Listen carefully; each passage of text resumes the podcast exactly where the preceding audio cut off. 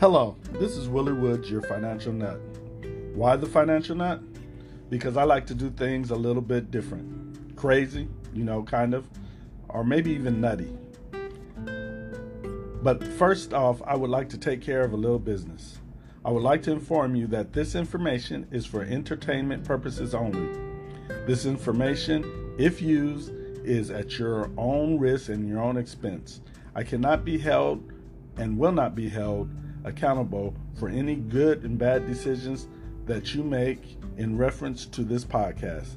Thank you. You have a great day.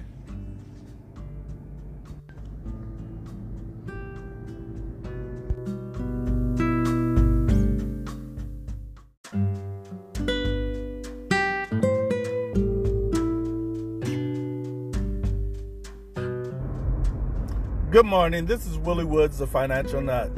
Um, I was working on my website the other day, and you know, I kind of noticed doing searches that um, the site is getting out. You know, the podcast is getting out, and you know, I want to thank everybody in advance for all the um, work they're doing and listening, and hopefully, we can make this something that um, works for everybody.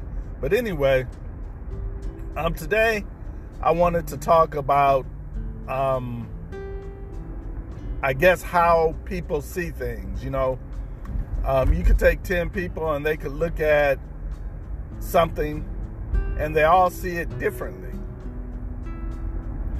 And that's what is so great about us as a people. You know, we all have different views, we all have different opinions, we all have different experiences. And through all our differentness, um, we can come up with different ways of expressing the same thing. Now, just because you don't see something like I see it does not mean that the way you see it or the way I see it is wrong. All that means is that we see it a little different. And that's um, how I want to talk to you about stock investing. You know, me and everybody else don't see stock investing the same way. And one of the reasons is is because I don't look at stock investing from a stock investment viewpoint. I look at stock investment from a re- a realtor or a, a realty viewpoint. I look at stocks as little houses that I can afford. I look at stocks as something I could flip.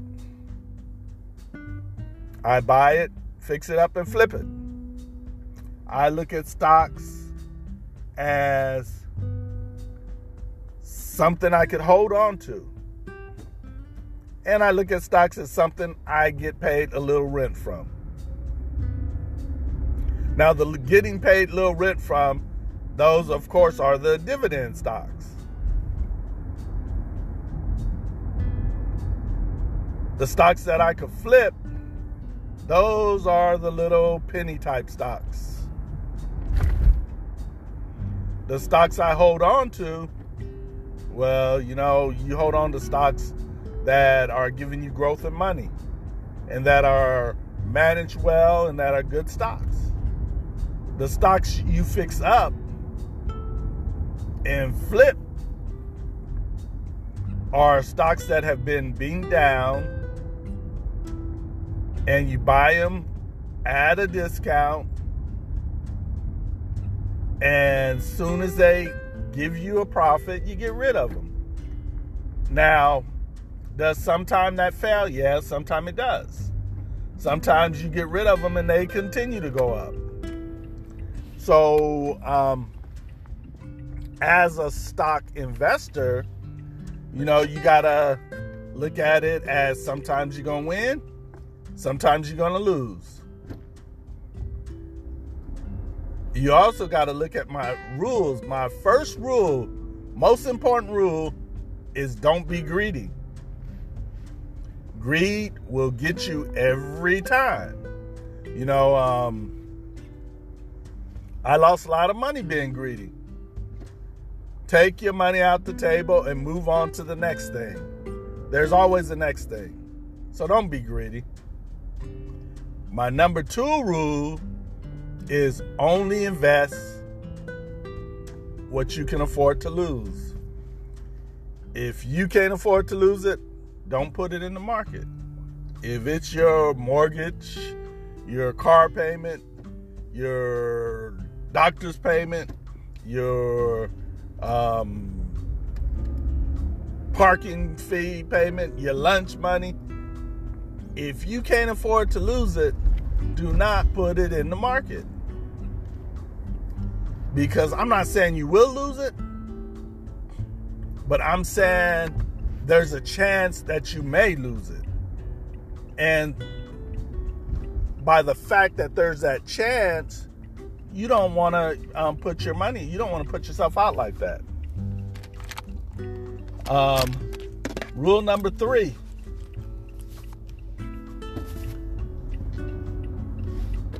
don't listen to the figurehead.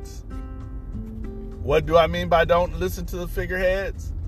They're going to be people that talk to you about stock and investing, and they're going to give you all their secrets, clues, and all this stuff. And, you know, some of them may pan out, but most of them don't. So don't listen to the figureheads because all they do or all it does is cost you money. Number four, don't be afraid to cut your losses and get out. Sometimes you have to live to fight another day. And when I say you have to live to fight another day, that means you have to take whatever you got, especially if it's losing, sell it and regroup so that you'll have the money to invest that other day. And the fifth and my final rule is once you find something that works for you, stick with it. Because I'm going to tell you that everything doesn't work for everybody. You know, everybody is not a Warren Buffett everybody is not able to manipulate stocks and always make money. People lose money in the stock market. And you know whose money they're losing? Their own. And you know who's getting it? The person with the plan. So, when you're dealing with investment, if when you're dealing with stocks, go in with a plan. Don't just um, jump out there. The only time I tell a person to just jump out there is if they're afraid to do it. You know, and that's what I call my swim rule. A swim rule is, you know, like when a kid don't know how to swim and sometimes you just push him in the water and he either sink or floats. That's my swim rule.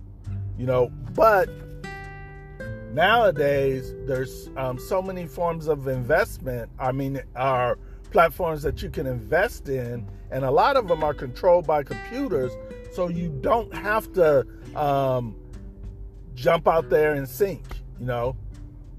Just the fact that you jump in you got all these computers working for you so basically you most likely will swim So, what I'm telling you is that when you look at the stock market,